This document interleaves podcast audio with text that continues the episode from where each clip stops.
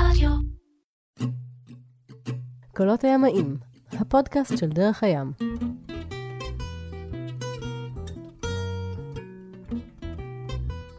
פרק שמיני, קולות הימאים, הפודקאסט של דרך הים, הסיפור של פנינה ויואב. בואו, בואו נפתח את פרק שמונה ולספר למי שלא הספיק אה, להאזין לפרק שבע. המקום שבו אנחנו נמצאים על מפת העולם זה קוקוס קילינג, שזה אי אה, ממערב לאוסטרליה, אי שם באמצע האוקיינוס ההודי. אה, כמה מים מאוסטרליה? אלפיים. אלפיים מים מאוסטרליה, ולקח לכם עשרים יום. עשרים יום לעבור את המרחק הזה בהפלגה, זוג בני שלושים. ו... קצת. וקצת, עם שתי בנות שכבר הגיעו לגיל. בר הייתה כמעט שבע. כמעט שבע, וזה אומר שנטה הייתה בת חמש בערך. כן. והיה להם כיף במהלך ההפלגה הזאת, הפלגה ארוכה, לקחתם משמרות, חילקתם את ההפלגה ביניכם, וסיפרתם לי על הענן שרואים אי שם באופק מעל האי, ולאט לאט איזה גוש אדמה כהה כזה. התחיל להתפתח הריטואל של חוצים, ואיפה זה הופיע? ארוחת צהריים. נטע תחזיקי את הצלחת שלו, תזוז. זה תחזיקי את זה, ופתאום ארבעה אנשים, כולם יעילים, להכנה של הארוחת צהריים, רק בתחזיק, תחזיק. גם על זה דיברנו, קילוף תפוחי אדמה ביחד וכו'. זה מעבר לזה, אבל להתמודד עם התנועה, וזה ייצר מין אוויר אחר בסירה, קשה להסביר את זה. זה היה ממלא לנו... חצה היה משהו מיוחד. אוויר של משפחה שהיא צוות, שכל אחד יש לו... היינו גם צוות, חוץ מאבא, אמא וילדים, היו את הרגעים, שהייתה לנו עשייה שהיינו צריכים אחד את השני כולנו. כולנו עזרנו אחד לשני, וזה היה יפה. מקסים. אפילו בקטן הזה שמחזיקים את הצלחת. אם לא היא יפה. הוא יודע את זה. הוא מרגיש שהוא ממלא פונקציה אמיתית. ונספר גם שיש תמונות, ואפשר לראות אותן בעמוד הפודקאסט. צפיתי ממש לאחרונה, לפני יומיים, איתכם ישבנו פה וצפינו באלבומים, ככה דפדפנו באלבומים הישנים, ווואו, וואו, היו, היו חיים נורא נורא מעניינים, גם לפני שיצאתם להפלגה הזאת, אבל בואו נתחיל את פרק שמונה, כי הגיע הזמן. Okay. אז זה היה תקציר הפרקים הקודמים, ואתם בקוקוס קילינג, שזו בעצם טריטוריה אוסטרלית, נכון? לא סתם טריטוריה אוסטרלית, זה אי שהוא, אי קורנטין. תחנת הקורנטין של אוסטרליה. קורנטין בידוד. הבידוד החקלאי. כל הלייבסטוק, כל הצמחייה, כל האורגנים שמגיעים לאוסטרליה, נוחתים בקוקוס איילנד, עוברים... קודם? קודם, עוברים את התהליך של קורנטין, ורק אז משתחררים לאי, לאי הגדול, לאוסטרליה. וזאת על מנת לא להדביק בכל מיני מחלות ממקומות אחרים, זה כמו שמרססים במטוס וכו'. תראה, אוסטרליה הביאו להם שפנים וזה פירק להם את העסק, כל מיני כאלה פולשים. כדי לא לערער את המערכת האקולוגית האוסטרלית. ממש ככה, זנים פולשים בקיצור. אז אתם שם וזה... סיפרתם לי בפרק הקודם, שמי טורקיז והמקום הוא נפלא, הוא יפה יפה. הוא נפלא, אבל הוא מאוד מסודר וכאילו... אמנם לא רואים שבילים, אבל מותר לך לפה ואסור לך לשם. זה מקום שיש לו חוקים ואתה צריך להתנהג בהתאם. צריך להגון במקום מאוד ספציפי. אתה מיועד לסירות שמגיעות, ואתה על הקווטר הזה, לשם אתה לא הולך, לשם אתה לא הולך. יש שעות שאתה יכול ללכת לשם. לא מתאים לטיילים נוודים שאתם... לא, זה תחנת מעבר מאוד נוחה למעצר, הם מאוד נחמדים, הם אחלה. אפשר ללכת לדוג שם גם כן, יש שם פן, אבל זה, אי בדרך, זה לא אי לשהייה, זה, זה מקום לעצור בו אחרי אלפיים מייל, לנשום אוויר, להוסיף עוד קצת מים, להשלים דלק, whatever. על האי הזה השגתי דלק סילוני בשביל התנור שלנו, שעבד על נפט, ודלק סילוני. הקיריים? הקיריים והתנור עבדו על נפט. על נפט,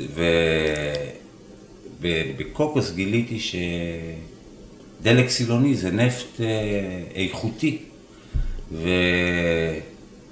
והיה שם שדה תעופה בינלאומי כזה למטוסים גדולים, ולוקחים דגימות של דלק מכל מטוס, אז היה להם חדר מלא דגימות שלא היה להם מה לעשות איתו, ובשמחה הם חילקו אותו.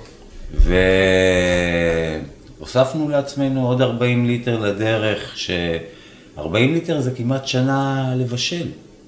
שנה אתה לא עוצר, כל יום, לחם, הכל, ארבעים ליטר של נפט עושה את זה, בלי בלונים. כן, אני רוצה פה בעניין התנור נפט לספר שהתנור נפט, פרימוס, פרימוס ממש, היינו, זה היה מאתגר מאוד להפעיל אותו, והיה צריך לחמם אותו, דבר ראשון להזריק לו עם מזרק, היה לנו מזרק עם אלכוהול, שהיינו מזריקים לחמם אותו, לחמם את המערכת, ואז פותחים, שזה, הכל נהיה, ב, אולי יואב יכול להסביר את זה, את הטכניקה של זה. אז זה, המזרק זה היה בהתחלה, ואחרי זה התקדמנו והיה בקבוק כזה עם צינורית מקופפת, וזה היה בסקוויז כזה. אבל המטרה היא בעצם לחמם את, את הדיזל. פיילוט, היה פיילוט, שלמעשה זה היה כמו פתיל. של פיברגלס כזה, אתה יודע, שישב בתוך הפיילוט, שדרכו הזרקת את האלכוהול לצלוחי שישבה בתחתית הברנר, מדליק את הפיילוט, האש רצה אל הצלוחית, מדליקה את האלכוהול שבצלוחית, מחמם את הגלגל הצלה הזה, מין שיושב בראש הברנר, שבתוכו יש את הנפט. טבעת שמסביב לאזור הבעירה. כן, ומחמם את הנפט לטמפרטורות מאוד גבוהות, ובעזרת הלחץ שיש במיכל והטמפרטורות הגבוהות, כשאתה מדליק את הנפט אחרי זה, הוא לא מוציא עשן שחור כמעט, הרבה פחות בוא נגיד. עכשיו מבחינת... ודאי משחיר, אבל לא כל כך. מבחינת פרקטיקה, מה, ש... מה שקורה זה שאתה מדליק אש, של האלכוהול, זה, זה, זה, כן, זה מבהיל. זה אש כחולה, חזקה. בסירה. בסירה. שהתקרה שלה, לא של שני מטר שבעים, שלושה מטר, זה די קרוב. ואז אחרי כמה דקות שזה האש דועכת של האלכוהול, מדליקים. זה היה, זה היה משימתי. ואני, כאילו, ניסיתי לחסוך כמה שיותר בהדלקות, במספר ההדלקות. אז ניהלתי, הרבה פעמים צחקתי שאני מנהלת את, ה, את הבישול ועל הקיריים, כמו באיזה תחנת רכבת. הייתי שמה מים לקפה בבוקר, אחרי הקפה מיד שמה מרתיחה איזה מים בשביל להכין את היוגורט, להכין מים שלחמם אותם, כי צריך גם להכין לחם.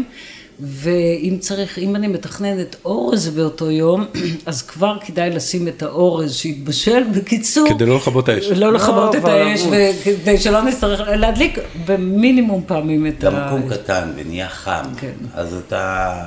מצמצם בבארות. ואחרי זה שקט. אז אתם בקוקוס. אנחנו בקוקוס, ובקוקוס יש עוד... והתארגנתם על דלק מטוסים, ויש כל מיני חוקים אוסטרליים מוזרים. כן, אבל יש גם עוד כמה סירות. יש מטוסים ענקיים, ענקיים באמת. אבל זה כבר מתחיל, כן, מתחיל, אנחנו מתחילים לטעום כבר באמת הפלגות והצירות במקומות שהם מבודדים מאוד, מאוד מבודדים, ושיש רק יחטונרים. שם כן היה את ה... את האנשי קוורנטין שהיו עוברים לפחות כל יומיים, גם לאסוף את קליפות הביצים שלנו, שזה הם ביקשו שלא נזרוק באזור המיועד. כל האורגנים הם ביקשו שניתן להם לאסוף, שלא נשחרר לא ירקות ולא... לא, את האורגנים, אני מתקנת אותך, את האורגנים הם ביקשו שנביא אותם למקום מסוים לשרוף, במקום מאוד מסוים באי, שהם גם ישרפו את זה, ואת הקליפות ביצים ספציפית לא לזרוק, כי אנחנו בדרך כלל היינו זורקים את זה למים. לדגים. זה חלק מהכיף, שאתה לא, אין לך זבל, אתה אורגני, אפשר לזרוק למים. שם הם ביקשו שלא נזרוק למים, אלא שנאסוף את הקליפות, בעיקר את הקליפות ביצים, והם היו עוברים פעם בכמה ימים לאסוף את הקליפות ביצים מכולם. עוד דבר שגילינו בקוקוס, הסטנדרט למי הולך לחצות אוקיינוס הוא קשת לא מוסברת. פגשנו שמה זוג צרפתים על ז'אנו שהיא כמו נעל שנפתחת שכשיש הרבה לחץ על המפרס מעביר להם מים מהחרטום פנימה כזה. אין להם דינגי, יש להם רק ווינדסרף. הבן אדם מפליג אה, לעשות קניות עם הווינדסרף, עם התרמיל. גלשן רוח. גלשן רוח. אה, את זוכרת אותם? עכשיו הזכרת לי, לא זכרת את זה. ואז התחל, התחלנו להבין מי צף שם. ומאז באמת ראינו את כל הסוגים, את כל המינים, זה לא יאומן. סינגל הנדד, כל מיני טיפוסים על סירות. אנשים שמפליגים לבד. כן. חוצים אוקיינוסים לבד. כן, אבל... ולבד זה חוצים אוקיינוסים, זה הפליגות של עשרים יום, זה לא... אנחנו ראינו צרפתי מגיע לצ'גוס. די הופס כזה. צרפתי מגיע לצ'גוס על שבע מטר סירת עץ. את זוכרת אותו, את הדרוויש הזה? וואי, אתה לא מאמין. אף על המים, ימאי על, יודע להפריס, הכל. ואתה אומר, אבל מה אתה עושה עם הדבר הזה פה? איך באת לפה? איזה מסוק הנחית אותך פה? לא, לא.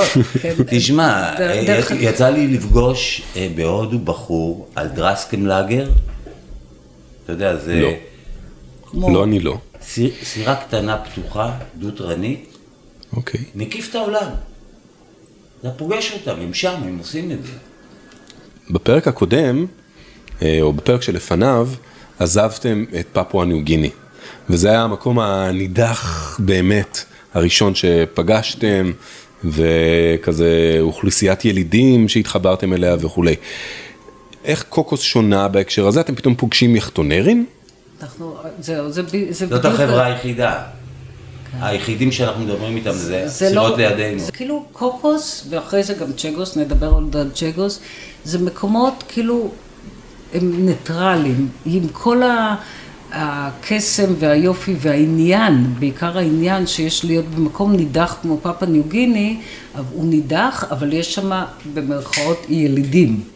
אבל הוא שייך למישהו. הוא שייך הוא למישהו. שייך הוא למי... לא שייך רק למישהו. יותר מזה שהוא שייך כמו שקוקוס שייכת לאוסטרליה, הוא הבית של הילידים. בדיוק. וזה לא בית של אף אחד. זה, אז, אז קוקוס עדיין כן, אבל אתה, זה כאילו מקום ניטרלי שאתה, היום שלך מלא בכל מה שקשור רק ב, ב, ב, בלהיות על יחדה. ולהיות ולרדת לחוף, ולאסוף קוקוסים, ולשחות, ולצלול. צבעים מושלמים, הלגונה הקריפה אותנו. אתה לא חוקר... כל הטורקיזים, כל הגוונים של הכחול האפשרי. אתה אבל לא חוקר שום תרבות חדשה, רואה איזה משהו שמרתק אותך מבחינה אנושית. חוץ מאשר היחטונרים, אבל זה כאילו דומים לנו. זה לא איזה משהו מעניין. זה כאילו היה כמו לעבור, אחרי שעשית מסע, לעבור... לתקופה, לאיזה מין שטיפה, לשטוף את המוח, לשטוף רכב. צינון, צינון. כן, משהו ניטרלי, בין לבין, לנקות את הראש. אם מאוחר יותר הבנתי שלא הייתי רוצה, נאמר, לעבור ישר, נאמר, מפאפה ניו גיני, ישר לאפריקה, שעוד פעם תרבות חדשה. זה היה משהו ביניים כזה... התפתח בנו הצורך עם השנים באמת שפעם בכמה זמן פתאום לא רוצים לראות אף אחד. בואו נלך למקום שאין אנשים שזה רק אנחנו והמקום. להישאר בבית. לא, היא מפרט שאנחנו שם ואין עולם. זאת אומרת העולם שם אבל אין אנשים וההתמודדות שלך או העשייה שלך לא קשורה לחברה שמסביב, מסביב, זה, זה רק הדייג, הגלישה, מה, מה שלא יהיה. הקיום, הקיום, הקיום, הקיום הפרטי. הקיום, כן, מתקן את המנועים שלך, מת... עסוק, אבל בחיים הקטנים, והיה לנו את הזכות לקחת את הזמן הזה פעם בכמה זמן, כשהתפתח הצורך והבנו שזה זמין לנו, יש לנו את הלקשרי הזה, הלכנו על זה, אני חושב, נטע הייתה הראשונה שתמירה הייתה אומרת, אבא, בוא נפליג לי אחר. אמרתם את זה גם בפרק הקודם. כן, וגם כשעזבנו פה את הארץ בזמנו, אז רצינו להגיע למקום בלי אנשים עכשיו. שקט, שקט. אז כן, אז אנחנו בקוקוס, אנחנו נשארים לדעתי בסביבות חודש בקוקוס. דגים, יורדים לחוף עם החברים היחתונרים ליד, עושים ברביקיו, מדברים על היד הבא, מחכים ל... למזג אוויר. טוב, אנחנו... אין לנו שום אמצעים לקרוא מזג אוויר, לדעת מה מזג אוויר, אנחנו בעונה הטובה. אבל יש פה ושם אנשים שכן יש להם איזשהו אמצעי לדעת מזג אוויר, ואולי שאלנו גם את ה... את הקווארנטין מדי פעם, את המזג אוויר. את השלטונות האוסטרליים. אז התחלנו להבין, אתה יודע, בכל עולם יש לו את האמירות שלו. בעולם הקרוזרים גילינו את המונח הזה שאומר שאתה יכול לבחור את היום שאתה יוצא, וזהו, ואחרי זה... לא כל כך משנה. בעיקר שאתה יוצא ל-עשרים יום. ל-עשרים יום אתה יכול לבחור את היום שאתה יוצא. אתה יכול להגיד עשרים יום, מה יהיה ב-latitude, longitude, שזה הדרך שלך. אז כמו שפנינה אומרת, הקפדנו להפליג בעונות שהשערות לא חורגות את ארבעים קשר, שזה באזור הבסדר. באופן הזה באמת זה מה שהיינו בעיקר עושים, בוחרים את זה שהימים הראשונים יהיו במזג אוויר כיפי, ואחרי זה היינו מסתדרים עם מה שיש. זה המקסימום שאפשר לבחור. אתה מפליג שאתה יוצא. איך בחרתם את היום שבו יצאתם מקוקוס? לדעתי היה כמה סירות אחרות שגם היה להם אמצעים יותר, או אולי ביקשנו... יצאנו באותו זמן עם דורתיה וזה, וראינו אותם בלילה, עוד את המנורה, את האור תורן שלהם לכמה זמן, ואז נפגשנו עוד פעם בצ'גוס. כן, אמרו שזה... בדרך לא ראינו אותם, יצאנו באותו זמן, לא ראינו אותם. מה אורך הדרך בין... עוד אלפיים מייל. עוד אלפיים מייל. זה ממש, קוקוס נמצאת באמצע בין אוסטרליה לצ'גוס, זו הצירה הקלאסית. כן. וכמה זמן הייתם בקוקוס? לדעתי בסביבות החודש, כמה שבועות, קרוב לחודש, והתארגנו, חיכינו ליום המתאים, לא זוכרת בדיוק מה, קיבלנו אינפורמציה שזה כנראה היום, או שנראה לנו שזה יהיה זמן מתאים לצאת, גאות, שפל, כן יש ירח, אין ירח, לא זוכרת בדיוק, אבל לא, בחרנו יום... יצאנו בליל ירח ו... מאוד אהבנו לצאת לדרך עם ירח מלא, יש משהו כיפי בלהפליג בלילות ירח.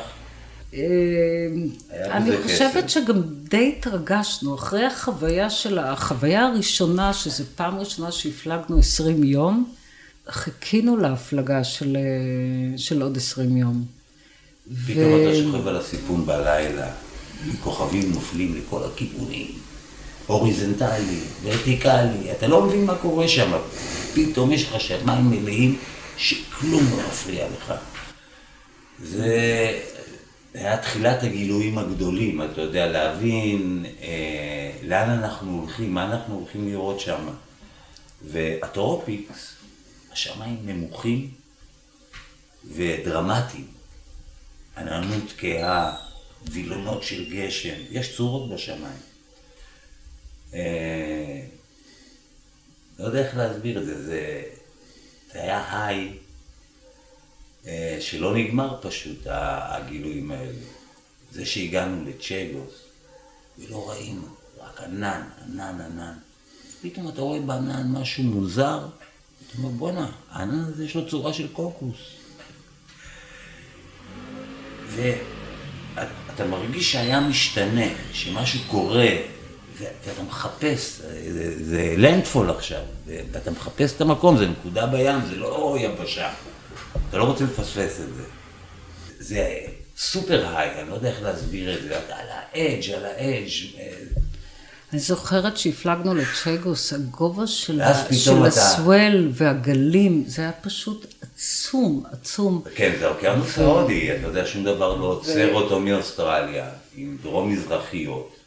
הסואל נבנה ומגיע לסואל של עשרה מטר לפעמים, בזמנים קשים, הוא ענק, הוא ענק ורחב, וכשהתקרבנו אולי זה התחיל להתקצר יותר ולהיות יותר עליל ויותר אה, דרמטי, אבל ככל שנכנסנו לענן, פתאום פאק, הכל התרומם, והיא, הלגונה הייתה שמה, והפתח שלה, ומשם כבר זה נקרא, אתה רץ עולה לספרדרס, יושב שם.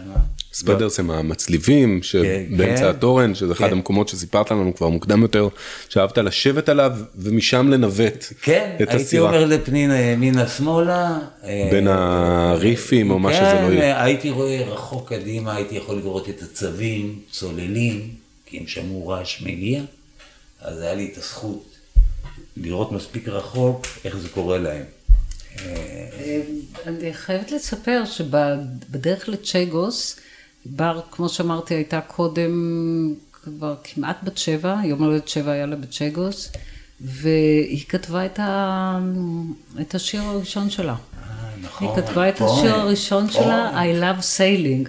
עכשיו, הילדה, כאילו, זה היה בימים הראשונים, היא לא הרגישה נפלא. היא ממש לא הרגישה נפלא. מחלת ים? כן, כן, הם לא... אבל היא יצאה בבוקר עם כל התחושה, היא יכולה לה, להקיא, ואחרי זה להגיד, וואו, איך אני אוהבת להפליג. אז היא כתבה שיר... I love sailing. I love sailing. I love sailing, כן. הרגע הקטי, and I love sailing. אבל I love sailing. השפה, דיברנו על זה בעצם, אני חושב, באחד הפרקים הקודמים, בעצם התחלתם לעשות להם הום סקולינג, או חינוך ביתי, או חינוך ספינתי, או חינוך יחתתי, בהתאם לתוכנית לימודים אוסטרלית, שפשוט קניתם ספרים, חוברות, את כל התוכנית, והתחלתם כל יום, הבנות היו קמות, לבית ספר. הבנות היו קומות לבית ספר, הייתה משמעת... מתלבשות, מסתדרות, מסתרקות, כזה? כן, כן. לקח לנו קצת זמן לאבד את זה ולהגיע לנוסחה שהתאימה לנו, אבל כשהגענו לנוסחה, ידענו שצריך להתחיל בשעה מאוד מסוימת, בשעה שמונה בבוקר, וזה לא לצאת מהמיטה עם פיג'מה וכאילו... להיות עוד חצי ישנות, אלא זה לבוא, אחרי שהם צחצחו שיניים, אכלו ארוחת בוקר, כשהג... כשהיינו הוגנים במקומות, אז כבר, אם אפשר היה, יואב היה שוחה איתם לחוף, עושה איתם התעמלות בוקר, היו חוזרות, אוכלות ארוחת בוקר, בקיצור, בשעה שמונה בבוקר, הם התייצבו בבית ספר. בבית ספר, שזה היה לעבור מהחדר שלהן, ל... לאזור הלימודים, שזה היה גלי סלון, אה, סלון מטבח. ואז הם היו, בגלל שבית ספר היה מתנהל באנגלית, והשפה ש, שדיברנו איתם, זה היה עברית מן הסתם, אז זה היה, זה היה מצחיק, היינו עוברים, פתאום הם היו אומרות, הייתם באות, והייתם אומרים להם, Good morning, Good morning teacher, מה שלומך הבוקר, הכל באנגלית כמובן, ואז הם ישבו ל- ללמוד, בשלב הזה רק בר למדה. יש ביניהם הפרש של שנת... אין ביניהם הפרש בגיל של שנתיים, אבל שני שנות לימוד. אז בשלב הראשון רק בר למדה, זה... ונטה קצת שיחה מסביב, קצת יואב לקח אותה, התפקיד שלו היה כמנהל הבית ספר, הוא היה צריך לקחת אותה, להרחיק אותה מה... מהסירה לזמן מה. ולמדנו, כן, עד שעה עשר נאמר, ואז הייתה הפסקה, ואז המשכנו... עד שתים עשרה אחת בצהריים ללמוד. הבית ספר היה מסודר בצורה באמת מדהימה. היה להם את החוברות לימוד, חוברות להורה או לטיוטר מה שנקרא, למי שמדריך את התוכנית לימודים, ברמה עד שאומרים לה, למורה מה, איך לשאול את השאלה. סטימולציה. הכל היה כאילו מוכתב מראש. שלדעתי זה היה נפלא, כי אם הייתי צריכה לחשוב, לעשות מערך שיעור, זה היה באמת, זה, זה היה יותר מדי, יותר מדי. גם ככה האחריות, הרגשתי שזאת אחריות מאוד גדולה. זאת פנינה, המורה מולדת, ורוב הנשים שפגשתי על סירות לא שרדו את התהליך והעסק התפרק. אה, היו באים להתייעץ איתה, נשים, שהיא אומרת, אני רוצה לשחוט אותו. אני לא מאמינה שהוא לא מבין. עכשיו... סליחה, אני גם היה שלב בהחלט. בסדר, את, אבל... ללמד אבא... את הילד שלך זה מאתגר ברמות, כי, כי אתה יושב, יושבת מול הילדה, אני לא אשכח את זה, אני לימדתי אותם את בר, שכיתה א', ואני מלמדת אותה כמובן אחד ושתיים ושלוש, ואנחנו קצת מתקדמים בחומר, ואז אומרים לי שאני צריכה ללמד אותה על כסף. עכשיו זה היה כסף אוסטרלי, אז אני מראה לה סנט אחד, מטבע של סנט אחד ומטבע של שני סנט. ואני אומרת לה זה אחד וזה שני, שני סנט. כמה זה ביחד? זאת אומרת לי שניים. כי יש שם שני מטבעות. כי יש שם שני מטבעות. ואני בסבלנות, אני די סבלנית, ואני שואלת עוד פעם, אני אסביר לך, זה סנט אחד וזה שניים, כמה יש פה ביחד? עכשיו אנחנו כבר יודעים אחד ועוד שניים, זה שלוש, אבל לא, היא חוזרת עליו, ואני, רגע, וואי, וואי, וואי, רגע. איזה קיר שצריך לעבור. כאילו עכשיו, פה, פה מגיע החוסר גבולות הזה בין אני אימא שלה, אבל אני מורה שלה, בתור אמא שלה מותר לי להגיד לה שהיא מטומטמת. יש לי פגישה טובה לספר לך אחת. אני מורטת איזה שערות, כאילו מה יהיה? הילדה שלי כנראה לא הכי חכמה, לא, זה מתסכל ברמות. עברנו את זה, עברנו את זה והמשכנו ללמוד. לא, יותר מהבית, זה לא נכון. היא הייתה תלמידה מדהימה. היא הייתה על מסלול מדהים, בוא נגיד כש... היא הצליחה לייצר בהם אחריות אישית לנושא הזה של אין צריכות לדעת, וכשהגיע זמן ה-אס איי טי, אמרתי להם, אתם חייבות לאמא שלכם את המבחן הזה, שהיא תדע שבכל מקום בעולם מה שהיא לימדה אתכם שווה. וזה זה אחד הדברים שהכריחו אותם לעשות את זה, כי הם מצדן לאו דווקא התלהבו מזה כל כך. אס איי טי רק נגיד שזה הפסיכומטרי האמריקאי. כן. אז מה קורה? אתם מגיעים לצ'ייגוס, אתה על הספרדרס, את נוהגת. אני נוהגת. אנחנו נכנסים בתעלה בעצם היחידה שאפשר להיכנס ללגונה הזאת. זה אי אחד צ'ייגוס? זה כמה אי. זה טבעת, אתה יודע מה זה הטול? כן. אז זה הטול, ולמעשה זה טבעת ריף. שהייתה מסביב להר, ובפנים הקרקעית נעה בין חמישה מטרים ל-ארבעים מטרים, תלוי איפה אתה, באיזה חלק של הלגונה אתה. כשיש על הריף איים מאוד שטוחים, בכל מיני גדלים. מהסוג שאני מדמיין, חול לבן, קוקוסים וזה? כן, חול לבן, קוקוסים. אה, וואו. יש יותר גדולים, יש יותר קטנים, אני חושבת שבצבא... יש כאלה של עשר דקות אתה מקיף, יש כאלה של שעתיים. ואמרנו קודם, אין שם ילידים. אין שם ילידים. אין אף אחד. יש שם קוקונט. טריטוריה בריטית של מעבר לים, מה שנקרא כזאת, נכון? טריטוריה בריטית של האוקיינוס ההודי, מה שנקרא ביוט. British Indian Ocean. וגם בלגונה הזאת, באטול הזה, יש כמה אטולים. זה באטול הזה שרוב היחדות עוצרות שם, היו אני חושבת איזה שבעה... מדובר על סולומון לגון. סולומון, בדיוק.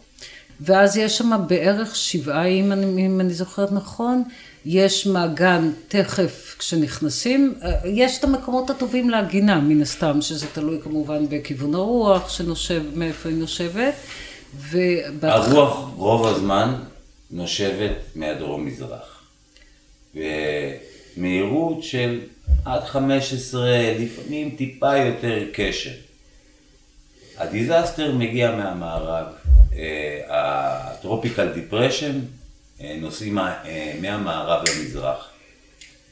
אז אם אתה מכיר את המקום ומבין מה המזג האוויר עושה שם, אז תמיד אתה תבחר לעגון פתוח לרוח, אבל כשהרוח מסתובבת למערב אתה מוגן מהאי.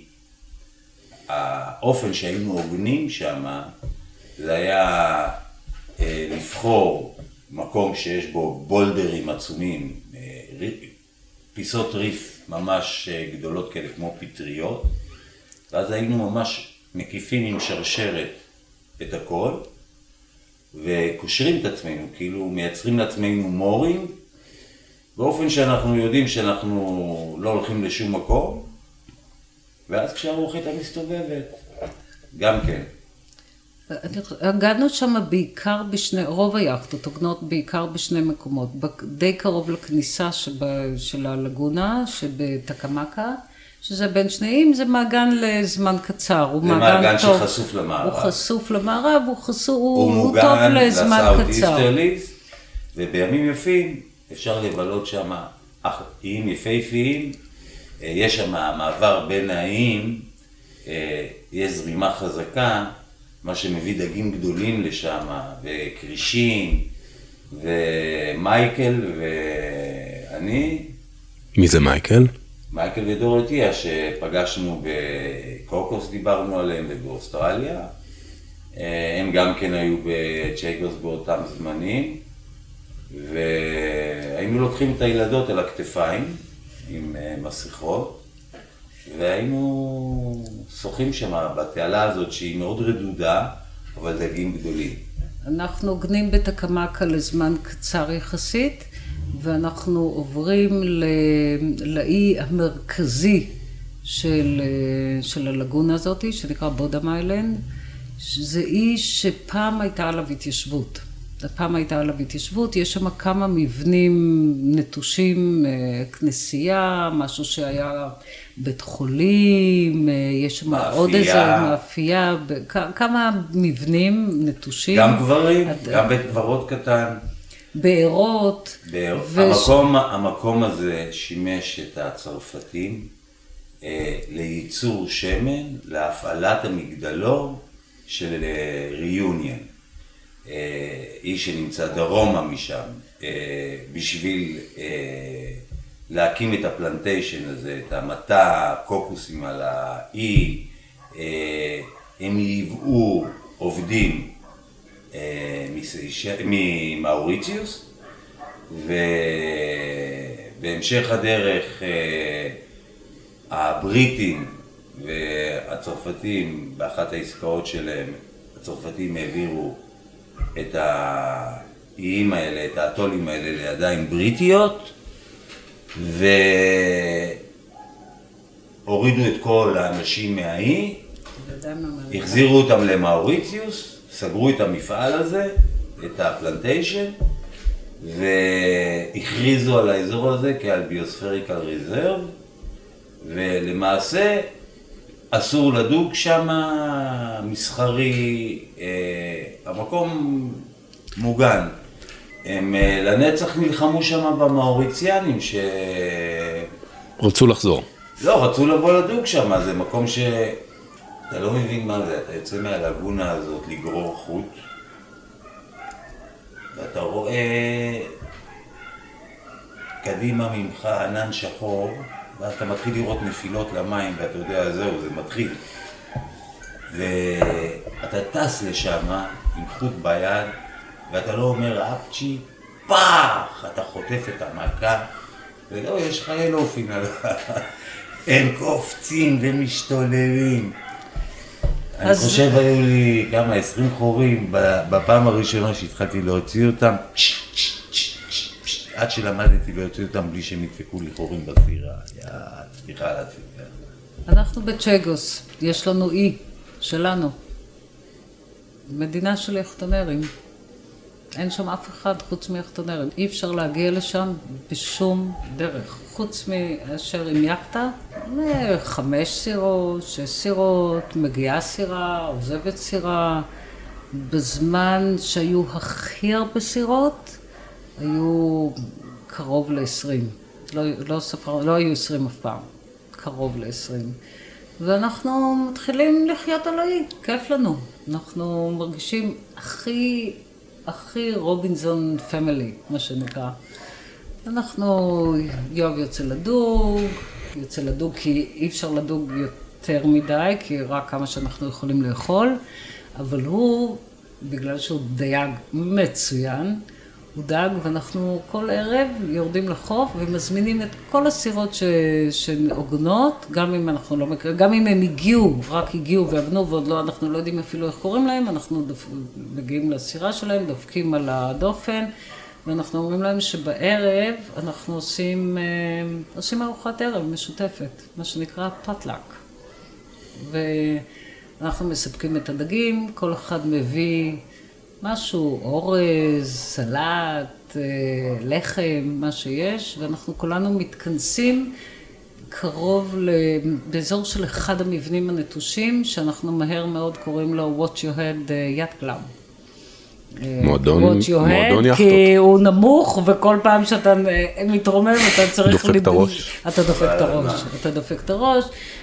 יש לנו מבנה קטן שאנחנו מסדרים אותו, ואנחנו שמה מבשלים, ושמה מסתתרים אם יש רוח או גשם. יש באר לא רחוק, אם אנחנו צריכים מים למקלחות, כי מים זה מוצר מאוד יקר, אנחנו לא נמצאים בשום מקום. אבל מלא מי גשמים שאנחנו עוברים כל הזמן. כן, יש מי גשמים. לשתייה. כמה זמן אתם נשארים שם? אנחנו נשארים שם חודשיים וחצי. חודשיים וחצי זה הפעם הראשונה שהיינו בצ'גוס. אנחנו עוזבים אחרי חודשיים וחצי בעיקר בגלל שאין לנו מספיק אוכל בשביל להישאר יותר זמן. רציתם להישאר. רצינו להישאר יותר, וזה בדיוק, זה המקום שאתה, אתה, מה שקובע את כמה זמן תוכל, כמה זמן תוכל להישאר שם, זה אם יש לך, במקרה שלנו, נפט לבשל, ו, ואוכל. מספר הלעיסות שנשאר. ואוכל. אז דגים אנחנו יכולים להביא, אוקיי. קוקוסים אנחנו אוספים. אנחנו גם לבבות דקל, ויש מקום, ויש, ויש מקום שיש על האי, אנחנו מגלים, יש איזה מקום שיש לימונים, אבל, אבל אנחנו צריכים, נכון, אבל אנחנו עדיין צריכים, לגונה ליד. אנחנו עדיין צריכים, חוץ מדגים ו, וקוקוסים, אנחנו צריכים אורז, וקמח בשביל להכין לחם, ו... פה ושם קצת שימורים, וכל המוצרים הבסיסיים אנחנו צריכים. ואנחנו, זה מגיע למצב שאנחנו כבר גבוליים, ואנחנו יודעים שיש לנו עוד הפלגה של עשרים יום לקניה. אז אנחנו מושכים את הזמן הכי הרבה שאנחנו יכולים להישאר, זה חודשיים וחצי, זה הגיע גם, לא היה לנו מספיק, מספיק פרודוקטים, מה שנקרא, גם לחודשיים וחצי, אבל בשלב מסוים הגיעה איזו סירה דרום אפריקאית, ועשינו איתה בארטר, החלפה על, הם נתנו לנו קצת שימורים, ואני נתתי להם איזה שריג שעשיתי בעבודת יד, ו... וכן, יש שם באמת, זה, זה התחושה הזאת של קהילה, זה אנחנו, מנהל, אנחנו מנהלים את, ה, את החיים של העלאי. קהילת היחטונרים הזמנית של צ'גוס. כן, כן. אני לא צריך לשאול, כי אני יודע שאתם חוזרים לצ'גוס אחרי לא הרבה זמן. אז בואו נסגור את הפרק הזה, שהיה קצת ארוך מהפרקים הרגילים שלנו, אבל היה מעניין. ובפרק הבא כנראה נצא מצ'גוס לכיוון קניה, ונגיע לאפריקה. היינו באוסטרליה, עכשיו הגיע הזמן להגיע קצת לאפריקה. קולות הימים, הפודקאסט של דרך הים, הסיפור של יואב ופנינה, של פנינה ויואב, קראנו לזה עשרים שנה בדרך.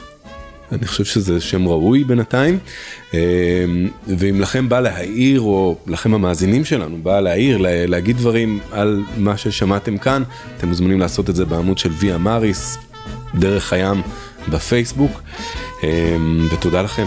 פנינה, יואב, ניפגש בפרק הבא. תודה, תודה.